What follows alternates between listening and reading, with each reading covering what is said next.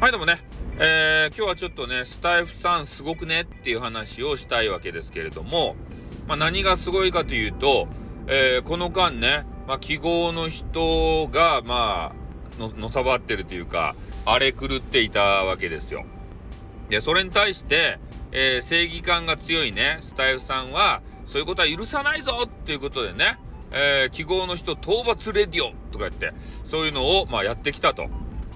いうことなんですね。で、その方が暴れている時に、えー、放送をぶつけてね、戦うっていうことは、まあよくあるわけですけれども、えー、その方がね、ちょっと、まあいろいろ諸事情があって、えー、下火になってきたんですよ。で、下火になってきたらさ、もう大概の人って構わないじゃないですか。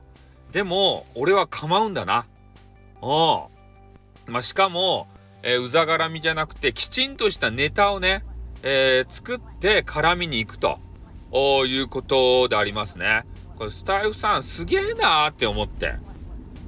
ね？もうそうやってあのー、まあ、旬の時にも絡めるし、えー、旬がもう落ち着いてきてね、えー、残りかすのような状態になった、そんなあの記号の人にも絡めると。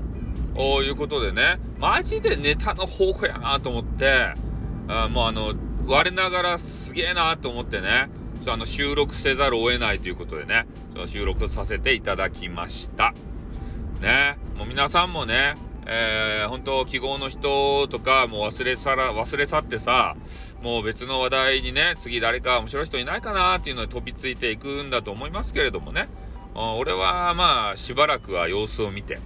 ね、ちょこちょこと、えー、記号の人をネタでね、え、やっていきたいなというふうに思っておりますよってね。骨の髄までしゃぶり尽くしますよってね。うん。これが配信者としての礼儀でございます。はい。それではね、えー、スタイフさんすごいということが分かったことで終わりたいと思います。あーってーん